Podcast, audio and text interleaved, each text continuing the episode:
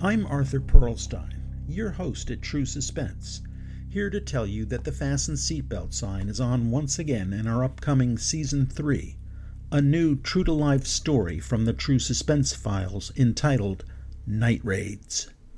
It's a tale of lies, drugs, guns, and death, set in a small town in the state of Georgia. Between 10:30 and 11, I turned the light off upstairs. I heard a car coming up the driveway really fast, and I looked out the upstairs window. I saw a black vehicle with no lights. I saw six to eight men coming around the side of my house. Um, and I panicked, came running downstairs, yelling for David to wake up. To coin a phrase, things got bad and things got worse.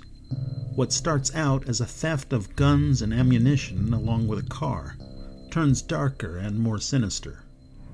Listeners will follow the effort to determine who was responsible for the shooting of a seemingly upstanding businessman and the quest for justice as a grand jury becomes involved and court drama ensues.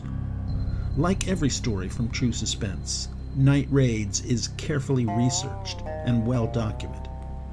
You'll have opportunities to distinguish between the virtuous and the villainous and try to tell who is lying and who is honest.